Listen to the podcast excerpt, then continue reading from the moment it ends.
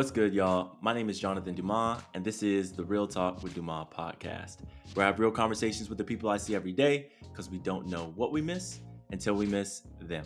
And I have another dope episode for y'all this week. Really excited for this guest, but a quick logistical reminders on how to support the show. Number one, like, subscribe, share, and leave a review. It really, really helps folks discover the show. Number two, follow RTWD on IG and TikTok uh, at RTWD Podcast. Send your boy a DM, say hello, tell us about your favorite episode. Love all of that awesome feedback. And then finally, by joining the Real Fam Patreon page, by financially supporting the show, you are literally, and I mean literally, literally helping the show run because this thing ain't free. Uh, a big shout out to all those uh, in the Real Fam already. I love you. I appreciate you. All those who are not in the Real Fam, I love you. I appreciate you. But um, help your boy out. Anyways, all right, now on to my guest. And this week I am joined by Crystal Ellington, and I'm going to go ahead and have her introduce herself. Crystal, how are you doing today? I am well, Jonathan. I'm so excited to be a part of the show today. Thank you so much for having me on. How are you doing? Oh my gosh, it has been a week. I mean, this it's uh we're recording on a Thursday, and mm-hmm. it feels like it's been about two months crammed into uh one week uh these last three or four days. So I'm I'm moving. I am moving around and running around. Um, but you said you were you go ahead. Sorry, go ahead. no, I was just saying. I was just saying you you said you were mentioning you had a full uh, a full week as well. Oh my goodness! Like I can't believe that next week is already February. I'm honestly still living in like March 2021, so I never know what day it is at any given time. Yes. So I'm just like, is it Friday? Is it Tuesday? Like, it yep. is what it is. So, yeah. But you did tell me I need to introduce myself. So let's yes, please do.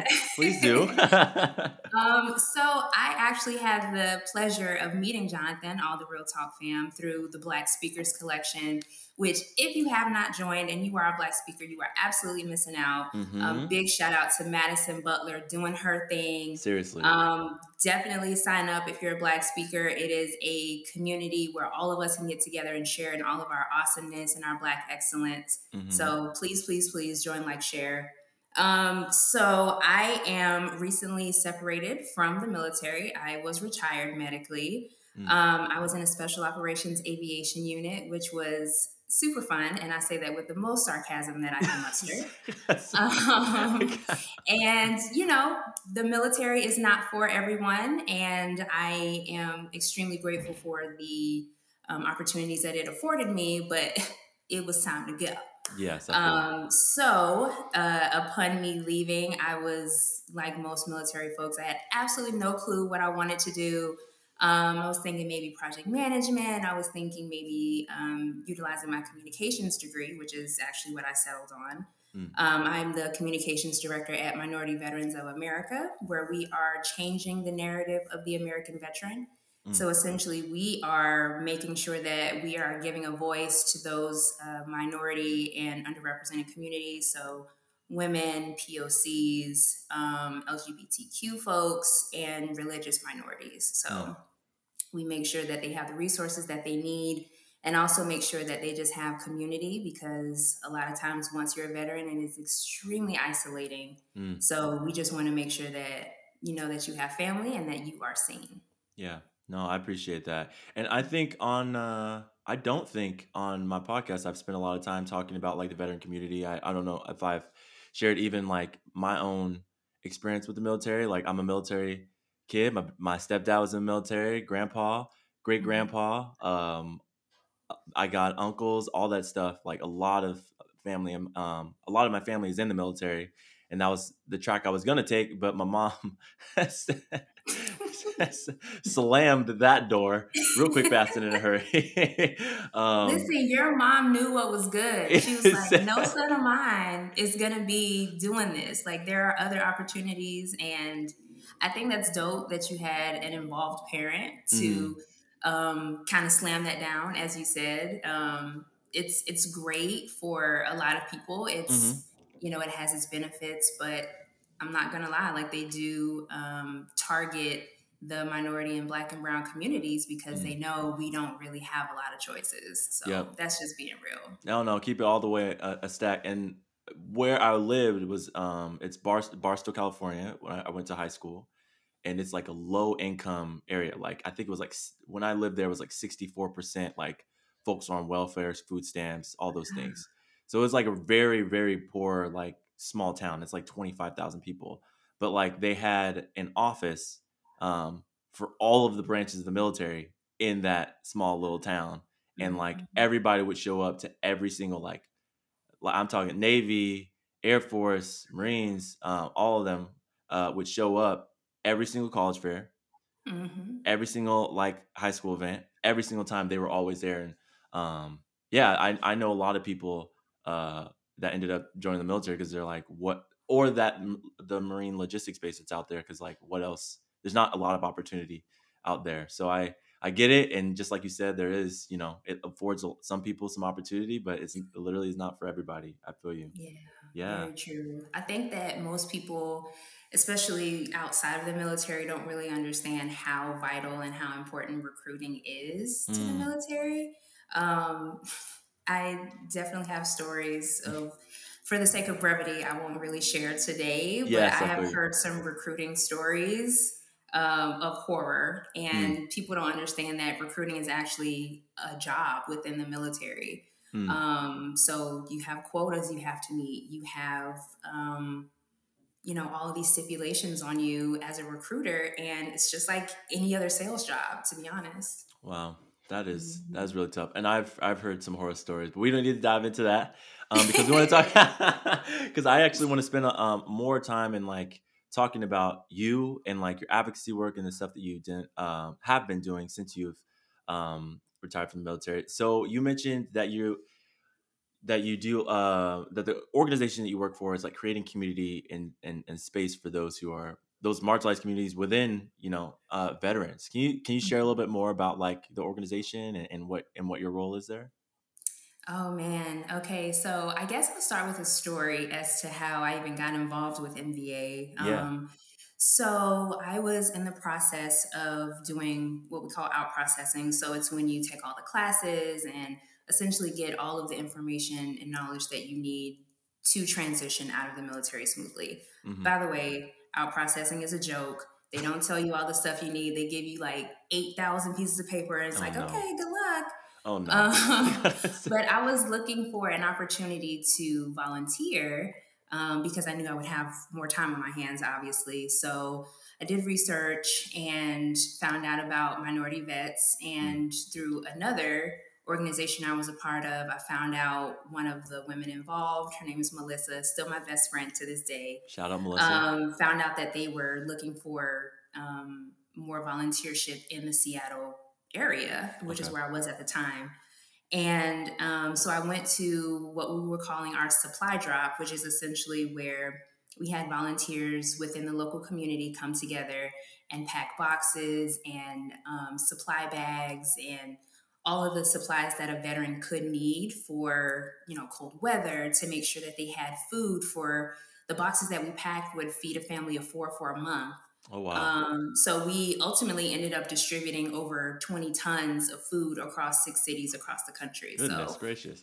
supply drop was great. Um, so um, Seattle Supply Drop was my first experience with MVA. and I immediately felt this sense of community, and I felt mm. this sense of belonging and bringing my full self to the volunteer work I was doing. I love it. So I was like, man, like I really want to be a part of this long term. Um, and then in doing more research, I found out that they were looking for a communications director. And I was like, man, my degree's in communications. I love the organization. Like, this is lit. Like, I uh-huh. need to do this right now. Um, so then I found out that the position had actually already closed. So I was heartbroken. Okay. So I talked to the executive director and I'm like, hey, I love your organization. I just want an opportunity to interview. Mm. So, long story short, um, after three rounds of interviews and about 200 other applicants, your girl got the job. Let's go. Super That's happy, what you, yeah.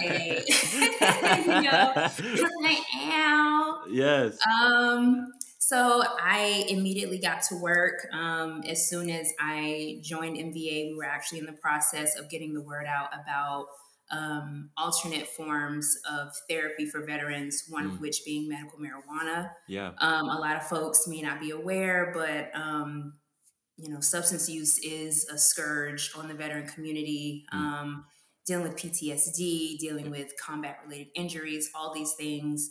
A lot of times, the symptoms are more, more focused on than the actual root cause. So, mm-hmm. a lot of vets get hooked on you know, opioids and all these drugs. Um, so, um, working with that was a really big eye opener into the impact that we could have on the community because medical marijuana, that article that we uh, did the op ed for in the Washington Post, was so well received. Mm. Um, not going to share whether I smoke or not, but I'm going to leave that to y'all's imagination.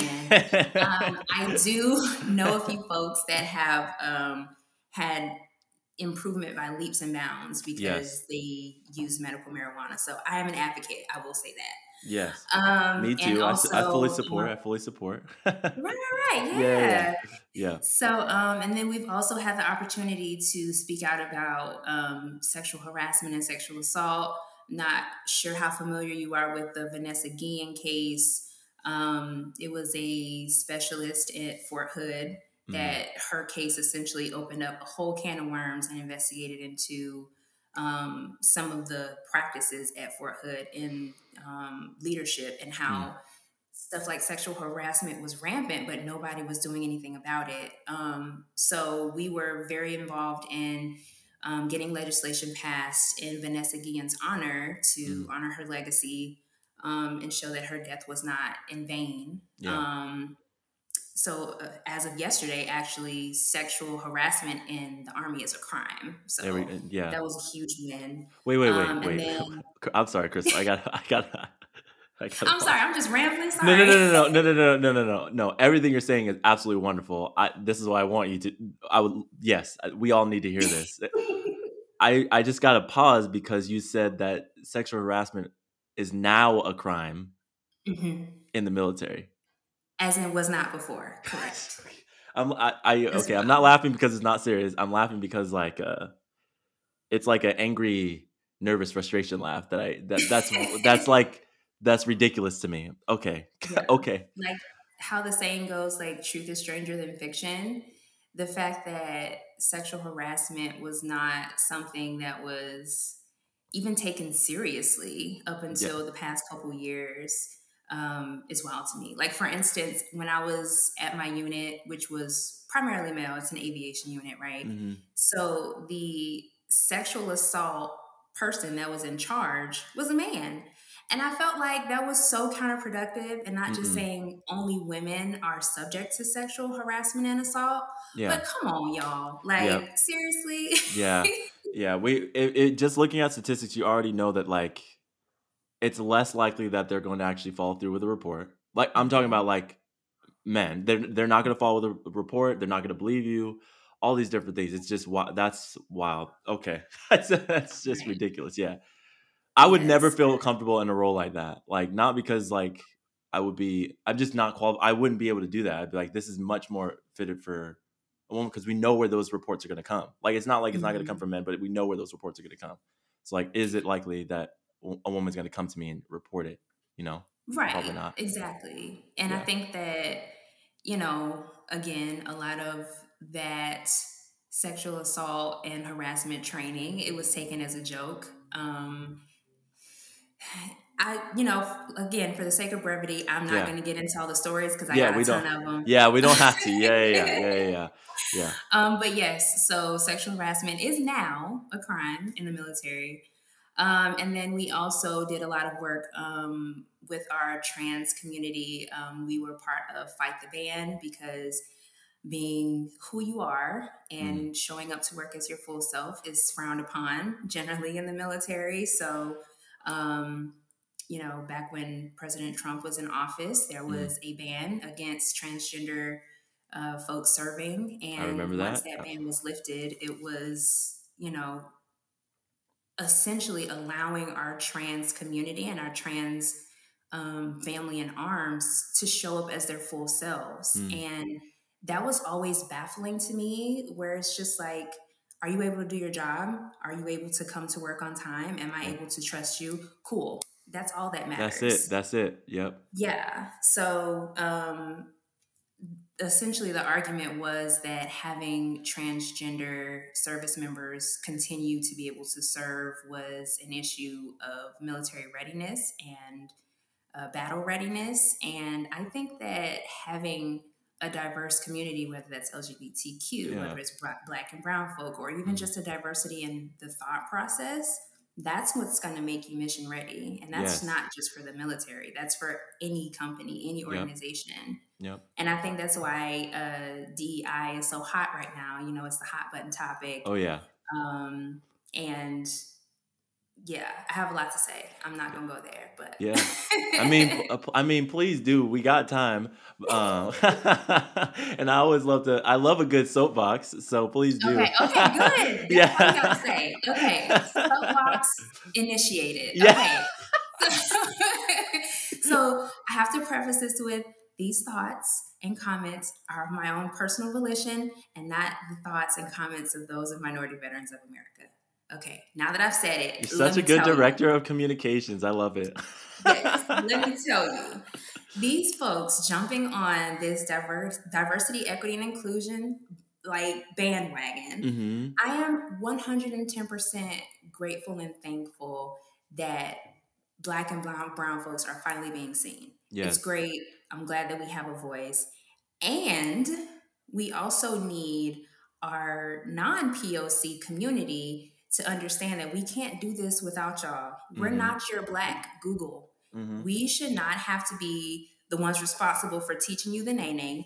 We yep. should not have to be the ones responsible for telling you about black hair mm-hmm. or why our skin doesn't burn in the sun. Mm-hmm. Well, some people, I don't want to be, you know, over generalizing, but you know, all of these things that are indicative of black culture, we are not your encyclopedias. It is absolutely important for you to learn these things and mm. become mm. a student of anti-racism yourself yes. and to be a part of those conversations and a part of those roundtables saying how can i be an ally it's mm-hmm. not our job to do it for you you have to Absolutely. do the work Absolutely, I'm gonna hop on. No, no, no. I'm a hot. Then we're gonna trade places. I'm a hot back because because uh, I've been having this thought because you know when I joined um uh BSC, which is Black Speakers Collection, the mm-hmm. um uh, always representing. But the uh, um, I I was just seeing all these people that like have been doing this work. You know what I'm saying? And, I, and I'm one of those. And me and my my partner have been been doing this work for you know uh, a, a, a, little while, a little while before it was popular. Um, you know, I have friends that have that have lost their jobs. Quite frankly, my wife lost her job. You know, they say she was uh, it was a reor re, a reorganization, but she was she was fired. We already know what it was. And so, um, spade spade. yeah, yeah, and so, um, but that's what you know those institutions like to do but um but like you know i've i'm seeing all these people you know in the 2020 post 2020 add dei like uh, facilitator a dei trainer or dei consultant. I'm like first of all i knew you pre 2020 i knew you pre 2020 and i was i was calling this stuff out and where were you? Nowhere to be seen bro. You took one you took a you took a six week course. You ain't no DEI facilitator, contract person, whatever. You're literally you are literally taking taking money um, where it could be given to people that are actually doing this work. And it is like mm-hmm. incredibly frustrating. And and I had someone I have a guest on um, that's coming up and she like calls it out. She's like, You want to know how you know that they're worth it? Is because like if they just keep claiming they're like an expert or claiming this or claiming that, claiming this, claiming that, like nobody's gonna go in and and do that work and you're gonna walk out feeling comfortable. Like if you walk out feeling comfortable, like you got the wrong person. You know what I'm saying? Mm-hmm. And and it's like it, it, I, I, get like I'm starting to get so warm. I just get so angry. Like I'm sweating. yes, because it's just like yo, like yeah, we we need white folks too, but like there's some people that, and I'm talking like black folks that like literally added that, um, and they got like anecdotal like anecdotal stuff. You know what I'm saying? And they and they weren't even doing they weren't even doing the work before. They were like perpetuating and and um, hiding and um, leaving folks out to dry. It, it, it's just like, bro, we, we don't need you in the work. You need to do some self work, some self reflection, take some time. sit this one out. Um, right. But but like yeah, we we need like actual people that are in the work that are really um, willing to do the advocacy stuff. Um, yeah, it, I, I just get so frustrated. Okay, exiting soapbox. well, I, I, I have a follow up question to that, honestly. So, yeah. how do you feel that people who are wanting to be in the DEI space and genuinely wanting to further the work, where mm. do you recommend somebody like that get started, mm. even as a person of color? Yeah, yeah. I think one of the things that I I even recognize within within myself, and, and when I started my company, Common Culture, was that I didn't want to be like the DEI person. Although I did like my my applied thesis work on like leadership and diversity, I didn't want to be like the diversity person. I wanted to mm. show that like when we diversify our leadership, when we diversify like our organizational cultures, the way that we communicate, all these different things, it actually drives innovation and gets like all the wonderful things that we want in our business, right? It pushes us forward. But what one of the things that I do do is like those things are like in me. Those things are embedded. I, I call myself an organizational psychologist. I don't say I'm a DEI expert or anything like that. So like those people that want to get into those spaces, I ask them this question like, why do you want to get into that space? Why do you want to say the DEI thing, DEIB mm. or whatever? Uh, because I, I would actually encourage you do the work that you're doing, specialize in the stuff that you're doing because like these positions specifically diversity equity chief of diversity all those different things like those should not exist right those things shouldn't exist mm-hmm. um, because if it's embedded in the work that we're doing as like you know an hr person as um, a marketing manager um, as like a you know a recruiter all those different things it should be in in in the work that you're doing. Um yes. and so like that's the that's my dream is like for common culture we exist because we want um uh, organizations to be led by equity mind equity minded leaders um, for so- positive societal change. And so like that that's what i'm that's what i'm that's what i push and that's what i i, I encourage folks to do because like it's embedded in what i do like i think of equity i think of diversity i think of inclusion i think of belonging out of like the organizational development and talent management work and consulting and coaching that i do so that's what i would mm-hmm. encourage you so getting off my soapbox again. Yes, I love it. yeah, yeah. So I've gotten good at my pitch. You just come on, elevator speech. Yes, yes. All right.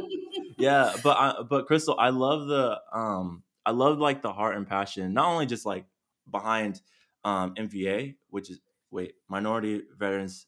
Wait, can you say the Minority Veterans of America? You got okay, it. Okay, I had it. All right. Dang, I'm gonna cut that in post. I'm gonna cut that in post. All right, I might keep it. I don't know. Anyways, um, but I love the heart and passion behind the work um, of that organization, but also you as a director of communications, like just like your heart and passion behind diversity, equity, and and inclusion. Just like people deserve to be their full selves, bring their full selves to work, and so like I, I love that like you're in this position where you're like a director of communications and pushing that and like I mean, the comms coming out of this organization and like you're and it's already an advocate um, organization. I, I just I just love that. I just wanted to just say I just love that because it's just I don't I don't come across people that are in this role and doing this work that often that are just like this is this is it this is it you know what I'm saying so yeah I mean I I certainly agree and that's one of the reasons why this role interested me so much is because it's very important to me to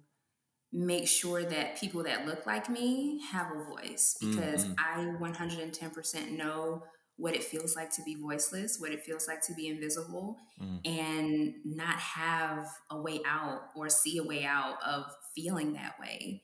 Um, so even in like the LinkedIn posts that I see now, I just see so many people advocating for themselves and being their whole selves and speaking their truth. Mm-hmm. Um, it's so funny because I've been on LinkedIn before, like you said, before it got big. I've been on LinkedIn probably since 2009 or something like that. And now seeing how it has completely pivoted, complete 180, and people are just like cursing on there and posting their kids. And yep. it's just, and a lot of people have an issue with it because it's supposed to be a professional platform, but who mm-hmm. defines what professional is? Thank you. Why does professionalism have to mean taking your personality out of that? Yes. I can be a mom. I can be a, you know, athlete. I can be all of these things and still be professional. Yeah. I can have natural hair and be Yes. professional. Yes. I can come to a meeting in sweatpants and still be professional. Yes. Yes. So I think that um, I, there's just this general shift that's happening in a workplace culture, and I'm absolutely here for it. Yes. And I think that those people that have an issue with it are the ones that we need to watch. Those are the ones that are clinging tooth and nail to old school traditional um, ideas. And those are the people that, for me, I've seen historically are problematic AF. yes, absolutely. That just yeah. I, I'm thinking of a post that I saw probably about a year, maybe a year and some change ago, and it just said like, um, "When did LinkedIn get so political?" And I and and the reason why that phrase get like really bothers me is because like every single thing that I do as a black person, black Mm. man, um, in America is political. Like everything. Mhm. And so like I can't wear my natural hair. Like I gotta I gotta cut my hair because like it's causing a disturbance in the workplace and, and, and whatever. Um, I can't talk a certain way. I gotta like code switch, which I hate code switching, but I do it so naturally now that like I have to unlearn to code switch so I can be my full natural self. Then then then when I see stuff in the news that happens and it literally weighs on my whole entire being because like if you believe in like the like the indigenous and like uh indigenous perspective of like we are connected um that Mm. like when i see my brother when i see my brother or my sister getting killed um uh or detained or beaten or any of those things uh by police officers that are supposed to be sworn and protected by and, and locked up by the state and private organizations all these different things that are weighing on my spirit and like i am i have a right to feel certain kind of way about it like th- th- there's no differentiate differentiating the two and so like when somebody Mhm. says that like that is one of the most uh, that is the epitome of privilege to like separate these things to separate your own personal life from your work life which for a lot Mhm. of people in historically excluded communities cannot do that and don't and quite frankly don't want to do that um, but Mhm. some are forced to do it uh, just to survive right? It's so like that just like bothers me. So i love that you bring up like even the changes that are happening on linkedin because i love what's happening on linkedin. Um, Yes, i'm all like i'm now. all about it. Yeah yeah yeah, it's way better now. I, used to type all different like i don't even want to go back to what i used to put out there before. It's just like hello my name is jonathan whatever yeah so oh gosh. But i just i just get so i just I, there was never a per, a work self personal self you know what i'm saying? Like that Mhm. that invisible that that barrier never really existed um we just do it because it benefits employers and companies um Definitely. Yeah, Like so- one of one of my very favorite James Baldwin quotes, and I'm loosely paraphrasing. Hmm. Um, It's essentially to be a Negro in America and be at least a little bit conscious is to be in a constant state of rage. mm-mm. And I think that to your point, people don't understand we cannot, even if we wanted to, and some people do to assimilate or, you know, whatever they need to do to survive. Most of us cannot Mhm. separate the two things. yeah And being black and having our skin dictate how we are treated, how we are communicated to, the benefits that we have, you know, how essentially our life is lived in this society. Having the privilege to not have to worry about that, like I couldn't even imagine. I really could not yeah because growing up as a black woman in the south like i've had coworkers while i was in the military ask me how i felt about the confederate flag i'm like sir you fully understand the context of that question you fully Uh-huh. understand the context of black people specifically in the south specifically in the civil war hmm and you really thought it was a good idea to ask me that question in the workplace? And even in that moment, I was so taken aback. I didn't even know what to say. And I still kind of beat myself up because I could have stood up for myself. I could have Mm. advocated in that moment. But that's another thing about being black is always this, you know, cost benefit analysis. Like, Yeah. is it really going to benefit me to go the fuck off right now? Yeah, Excuse my yeah. language. You don't need Like- to excuse it. It's all right.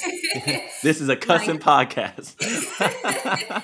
like at what cost? And not only is it going to be at a cost to me, but I represent my whole race hmm in every setting. So is it really going to get my point across to cuss this person out right now? You know? Mhm. So, Yeah. but yeah, that's where I'm at. Yeah. It's it's uh yeah, it's uh that's always frustrating. And even like the the whole representing of your race is like that's not even me. Like I don't feel like I represent a race. I, well, I kind of do, but like in the sense of like that's been forced on me. Like you Mhm. think I'm a representation of my race. Like you, white person, you, um, and I use white as the largest context. I'm not even. I'm not like white as in just like oh like this white dude or oh like from like European like descent, right? It's like um, From a Eurocentric point yeah, yeah, yeah, yeah. Like I'm, I'm talking about those who are like from like a power majority, right? And so, Mhm. um, Dr. Kimia Nuruddin, uh, uh, she, I, I spoke to her a few, a few days ago, and she broke down like power majority, um, power majority, power minority, because Mhm. she says like somebody can be, you know, um, it's it's more about power and what that means, and so like somebody can ask you that that uh, question or ask you a question or put you in a position because they feel or they might be or they are in a position of power. They are in the power majority right? And so um there's like a subconscious sense of like uh i can like i have the right to ask a question like that Absolutely. and it's just like I, I just how dare you like put me in a position like that it's it's incredibly frustrating um end of end of rambling thing- point yeah if it's one thing that the power majority has, it's the audacity, honey. Okay? yeah That's- that's- They got it. yes or the caucasity i can't believe Yes, it yeah.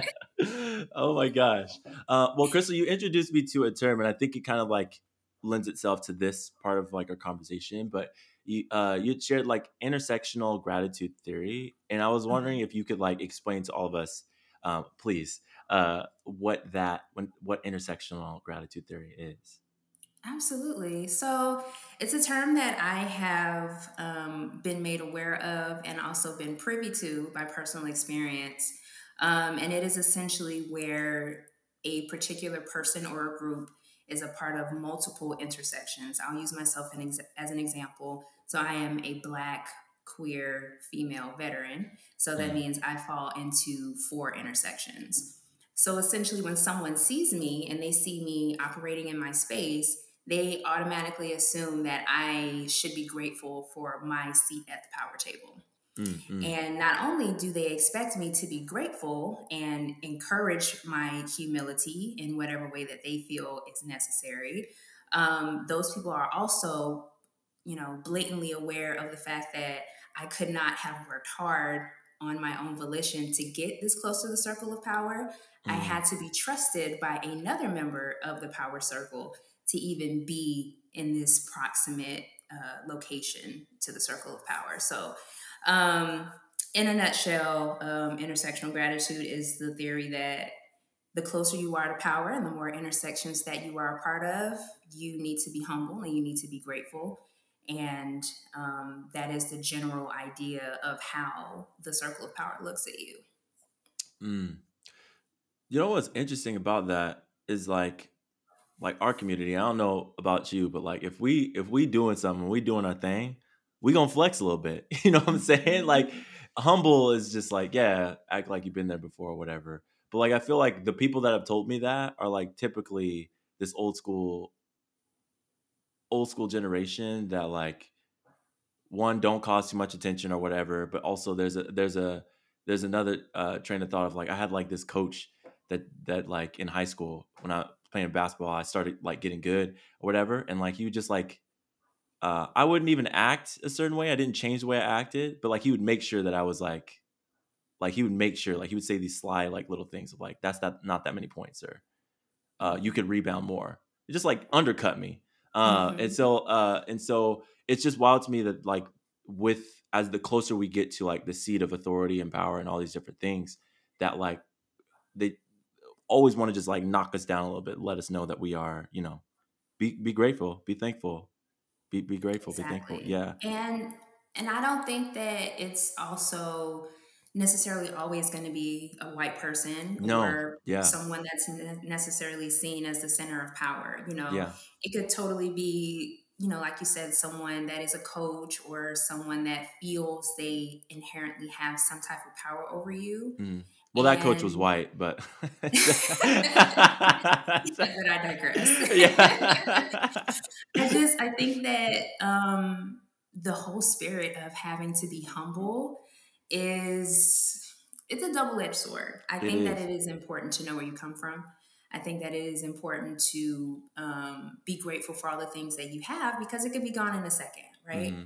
Um, but the other side of that is also a lot of times in the Black community, we don't celebrate our successes. Yeah. We do something, it is this amazing ass thing. And we're just like, okay, moving on to the next thing. And it mm-hmm. is that inherent teaching that you have to be twice as good to get half as far. Yep. And I think what our generation is doing, and when I say our generation, I mean like millennials and those after us, yeah. is we're we're sick of that shit. Like, yeah. I'm gonna take vacations. The ancestors want me to rest. Yes. Like I'm doing I'm doing things to break those generational curses. Um, because we don't have to be humble anymore. We can absolutely live in our amazing glory and black power is you know back to the black speakers collection yes, yes, and yes. i look in slack and i just see doctors and project managers and people that are ceos and mm. it is so enlightening and so amazing to me that well maybe this intersectional gratitude theory will be obsolete because people in power will see that there's enough seats at the table everybody can eat. Mm-hmm. Mm-hmm. So, I mean, hopefully that's yeah. where we're yeah. going. You know, I, have I, have uh, I don't know if anybody say this, but I'm gonna say that I coined the term like white's gonna white. You know what I'm saying? And so like it persists, white persists. It's so I mean whiteness, but the, the, it's just so yeah. But at the same time, I will be hopeful. Uh, mm-hmm. But the, the yeah, I, I I think about like BSC, and I've done the same thing, like just scrolling through. It just like, you know, so many just like excellent, excellent things. And like I've literally like so I'm 30 pushing 31. I've literally never I seen wait a minute. Hold on, wait. Time out. Yeah. I thought you was like 23. I'm not. like, oh, he got a podcast, he got his own business, he's young, young black man doing the damn thing. I mean, 30 is still young, don't get me yeah. wrong. But I'm like thinking you're like fresh out of college. No, damn, you trying to put me in a wheelchair. yeah. No, yes, yeah, push the 31. I have a really young face. My brother is like nine years younger than me. And um, people think he's like, you know, 34. And I'm like, oh no, he's not. I know bro. you still it's, get carded and everything. I do every single time. They don't believe me. They look they look hard. They look hard this is fake. I know. I'm like, nah, man. I, got, I, bought like multiple cars, man. I got like a, I got a retirement account, everything. Man. I'm an adult. I swear. Yeah, I swear, man. I swear. I've been married for like five. Come on, man. oh man, but um, yeah. So I'm like pushing 31. I've never seen like this many like black professionals all in one place. I, I really, I really haven't. It's just like wild to me. Um, and like I get emotional like thinking about every time. I get emotional looking through the Slack. I get happy. I get all mm. all the feelings come up because I'm just like like we do exist. Like we really do exist. You know what I'm saying? And seeing Instagram and people that love to flex, and it's like kind of frustrating because I'm like that car's probably leased. You know what mm-hmm. I'm saying? Like for the people that flex a little too hard, like mm-hmm. that gold mm-hmm. chain, like you probably spent this money on it, but like it literally has devalued. Like that, like you're not really flexing all that hard. But yes. like you see people that literally like in the slide channel on BSC that are for real, for real doing the damn thing. Like, you know, getting secure in the bag, like mm-hmm. doing all these, mm-hmm. all kinds of different things. Um, and I just, I love it. I love it. I love it. I love it. And I'm like, what could that have done for me? You know what I'm saying? Yo. In high school or in elementary school, like say that. And I feel like the, when I, like, when I see those things now, I'm like, I literally can do anything. Like I like I was so discouraged at the beginning of this year because like things were moving really, really slow. For common culture, and then BSC like picked up helped me pick things up. But like every single time I, I go through there, every single time I feel a little discouraged. That man, like I just need to, you know, I just need to go ahead and hang up this whole thing because this is like this is hard. But then I look at they're doing it. I can do it. I literally could do anything. I literally could do anything. And so I feel that. I feel that so much. And and yeah, I think back to like God, like what that could have done for me. What mm-hmm. that could have done for me, like when I was a little kid or something like that. Um, just but to the, see all that. The people that hold the power, they want you to feel alienated. They want you to feel like there's nobody else out here that's doing the damn thing. Like, yes, you are the token black. So don't think that you can, you know, reach for the stars because there's nobody else out here like you. Nobody else out yeah. here is doing the same things you are. Yeah. And that group has showed me like, but wait, there is though. Mm-hmm. There are all these successful black people for real. Mm-hmm. Not flexing, not, you know, boosting up their resume with fluff. Yeah. They're really out here in their communities, in, you know, their spaces as bosses. Mm-hmm. Like black people in tech, black people in cannabis, black mm-hmm. people as doctors. Mm-hmm. And it's just like, where have I been? Like, I'm like, I have not been in the right circles. Yeah. Because this is news to me. Yes. Yep. And even uh nope, lost my train of thought. It's all good. It's gone. Because you said something, I was like, yes, uh, but it, it, has gone. No, I, I agree. I agree with that because, yeah, I just like I love that group so much. Oh, that's what I was gonna say. It's back. Um, that like like I need like it's a sense of community too. You know what I'm saying? Like we might not all mm-hmm. be doing the same thing, but it's really like everybody coming together and like, oh, I got this free workshop, come through. Or like yesterday, I was looking at something. And they were like, "Oh yeah, I got like this. I'm doing this poetry reading. I'm really excited about it. Um, come through if you want to come." And then like somebody was like, "Oh, I just signed up. Go get it. That's what's up." And just like celebrating, celebrating. Yes. Um, and I'm just like uh, cheering folks on and all that stuff. I just like love that. Like uh, words of affirmation is like my love language. So like when somebody starts hyping me up, gassing me up, I'm like, ah, ah, ah, yeah. so I love it. I love it so much. Well, whenever um, you need words of affirmation, to call me, text me. Yeah. I'm definitely that hype friend. Yes. Like I'll be the one that's encouraging my friend to twerk at brunch. Yeah. Like, yes, queen. So yes. that's that's definitely me. I love it, and same here too. I be hyping. I I carry the gas like for real. I just like always got it on me. So I always got it on me. So um yes. Um, well, okay. So while we're on that topic, yeah. I want you to share with me one of your wins from this week. Like, what has something been this week that you really am proud of? Oh gosh. Um, let's see. That's a good question. I actually got to pick one now. So, um, uh, well, this is a more of an emotional one, right? So this is more of an mm-hmm. emotional one. So this is a very big win for me. So typically, if I I hate not being prepared, I hate people like um, coming into space with me and just like, man, that like sucked. You know what I'm saying? Uh, and so I had a discovery call uh, with a potential client earlier this week, and I just like left that call at the end of it. I'm like, man, that was not good, and I literally I could not like not I could not stop thinking about it. You know what I'm saying?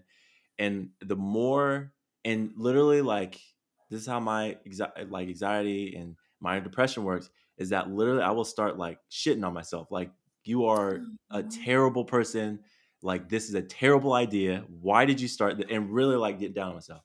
Um but before i got into like the bottom of that like you know uh shit trough i'm sorry that's gross but uh, but the um but the uh very effective visual. Yes but like the before i got to the very bottom of that like i actually like woke up the next morning brushed my teeth um i did like a skincare routine took care of my face um i stretched and like I was still thinking about it. But what I did was I said, um, I said, did that call go as well as well as you wanted it to go? And I was mm. doing, the, and I just did the dishes. I had a very slow morning yesterday. I just took my time with it, Good. and I said no. And I said okay. And I said, what could you do better? Right? Like, what could you do differently in those meetings that can help them go smoother? And he said, I could probably like create like a, a stru- like some kind of structure or plan, or get like a, some automated process going. I'm like, good all right, so are you really terrible at this? I said, no. And I said, how many other like contracts or deals have you closed in like the last two three weeks?" And I said, "Actually, I'm in the positive. Actually, so like this, it's not all that negative." And said, "Good." And I was like, "All right, okay." so, so I literally had to take myself through a coaching session. I really had to. So I want to um I had so like that's my win. Is like it took me a day, and normally it takes me like a week. Like literally, I get in those moods and I'm in it for like a week. Um, but it only took me like you know less than 24 hours. I was so happy. So that that's my win. Um, and I was refreshed. I was good to go yesterday. I was happy. I was dancing around the house. I was making jokes. I was singing because I love to sing. So all yes. that stuff. Yeah, yeah. So that's my win. Okay. So thank you so much. Outside this podcast, we're gonna be besties because we yes. love a lot of the same things. So I'm here for it. Yes. And I just have to say how proud I am of you. Oh, don't make me cry, Crystal. I'm literally going to cry, Crystal. Don't make me cry. Because, okay, I am not going to sit here and pretend that I know what it's like on a daily basis to be a black man. Mm. I know that there are an entirely different set of experiences and challenges that you have. And I know that self speak probably is one of them. And I know as someone that is very highly functioning from what I can tell about you, you are going to hold yourself to a certain standard, and that can be a good and a bad thing. Mm. So, just the fact that you were able to turn that negative self speak around and turn it into a positive, especially for future Jonathan. Yes, yes. That's dope as hell. Like, congratulations. Thank Kudos you. on that. Thank you. And that's awesome. That is definitely a win. Ah, and oh, a win doesn't even necessarily have to be like, oh, I landed this big contract or, oh, you know, I did this tangible thing. It could be something as small as, I ain't cuss nobody out today. Yeah. I'm winning. Yo, that is that's for real. I know somebody and like literally every time she doesn't cuss her boss out, that's a win for her. And I'm it like, is. yo, get it, get it. Yep. Uh, so I think that, you know, even especially in the black community, we really have to take our wins for what they are mm-hmm. instead of it having to be, you know, oh, I made this much money, so I have this new bag or I have yep. this new car. It can be something as simple as like, hey, my kids are fed, I'm mm-hmm. fed, you know, I still have breath in my body, I have my health. And turning that into something that is a constant reaction as mm. opposed mm. to the negativity, that shit is hard. It's an it exercise. Is. It is. yeah. Day. Yep. That is a discipline so, for sure. That's dope. Yeah. Yes. And getting that like a mindset of like gratitude, like it's a game changer. Just like for your emotional and mental wellness. Just like have a mindset of gratitude. Mm. I love that. All right, your turn. What's your win? And we for sure oh, gonna be we're, gonna, we're for sure gonna be best friends after this podcast. oh goodness, what is my win? Let's see. Um, so I had a um a talk last night. Well, it was a panel mm. about voices of Black veterans in 2022. Mm. And I almost didn't do the panel because three of the other folks I was on the panel with are extremely accomplished, like have been in the veteran space for, I want to say, at least 15 years, all mm. of them. Mm-hmm. Um, have been on CNN. They're like, you know, senior analysts and advisors within their companies. And I'm just like, why y'all ask me to be on this show? Like, I ain't did none of this. Like, I do not understand what I am doing in this room. So I, I was going to be like, you know, I appreciate the opportunity, but I am not in a space where I feel like I have anything to add to the conversation.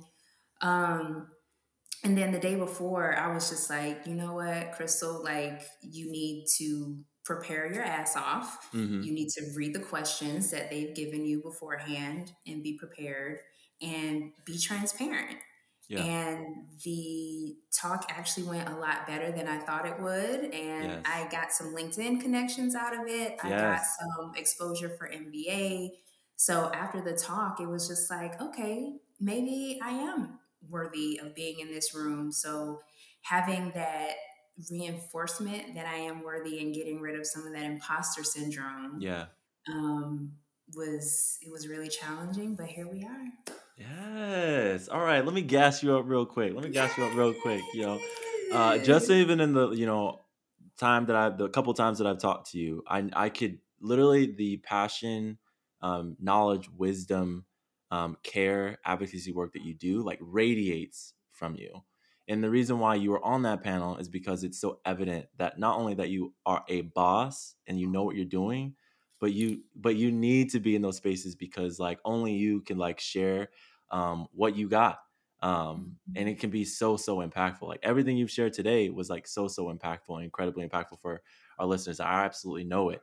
Um, and i'm so thankful that you decided to say yes to do that um, and not listen to that like doubt in your in your in your heart and in your mind that um, that uh, negative self-talk because like we need you in the spaces and the people that you're advocating for um, we need now you in those spaces. yeah.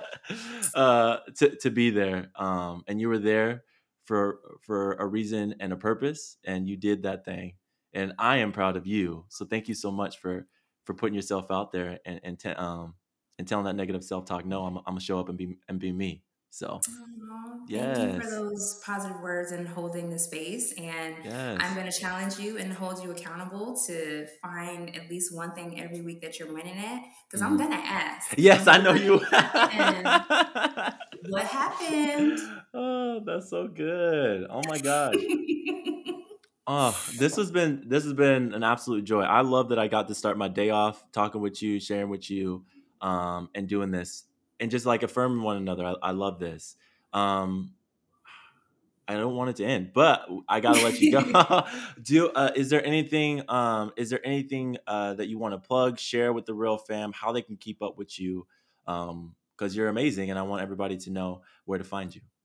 Oh, thank you. Well, I mean, I am always 110% always repping Minority Veterans of America. So even if you are not a veteran and you're just an ally or you have military family, we absolutely want you in our family, in our community. So please feel free to volunteer your time, your energy, your efforts, or even just get the word out about what it is that we do because we are very committed to changing the narrative around what it means to be an American veteran and mm. what that looks like. It's not just all white men, okay? Yes. um, so make sure to follow us. We're on Instagram, LinkedIn, Twitter, and Facebook at Minority Vets. And I am also on Instagram personally at underscore just Chris, C R Y S underscore. And I am also on Facebook and LinkedIn, Crystal Ellington.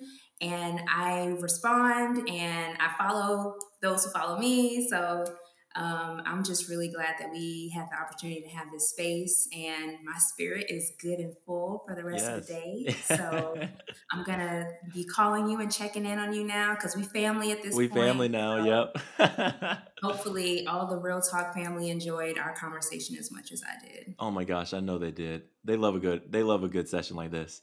Uh, yes, uh, awesome. yeah. all right. Thank you so much, Crystal. All right. And all right, y'all, that was my friend, the fam, the sis, uh, Crystal. Um, thank you again. A big shout out to you, Crystal, for coming through, sharing your knowledge, your wisdom, yourself with us. Um, it was just an incredible joy uh, to have her on here. Again, all the information she shared regarding the Vanessa Guillen Act, the uh, Washington Post article, um, MVA. All of that's going to be available in the show notes. So please, please, please check those out. Support, support, support. Again, if you are a Black speaker and looking to get more Black speaking opportunities and look for that community, I'll also have the Black Speaker Collection um, link in the show notes as well. So you can get plugged in there. Or if you're looking for speakers, panels, conferences, all that stuff beyond, you know, just uh, Black History Month, but in all areas. I will have that also in the the link as well, or in the show notes as well. Um, but that's that's it for this episode, y'all. Thanks so much for checking it out, and uh, yeah, I'll be seeing y'all next time. This podcast was produced by myself, Jonathan Dumas.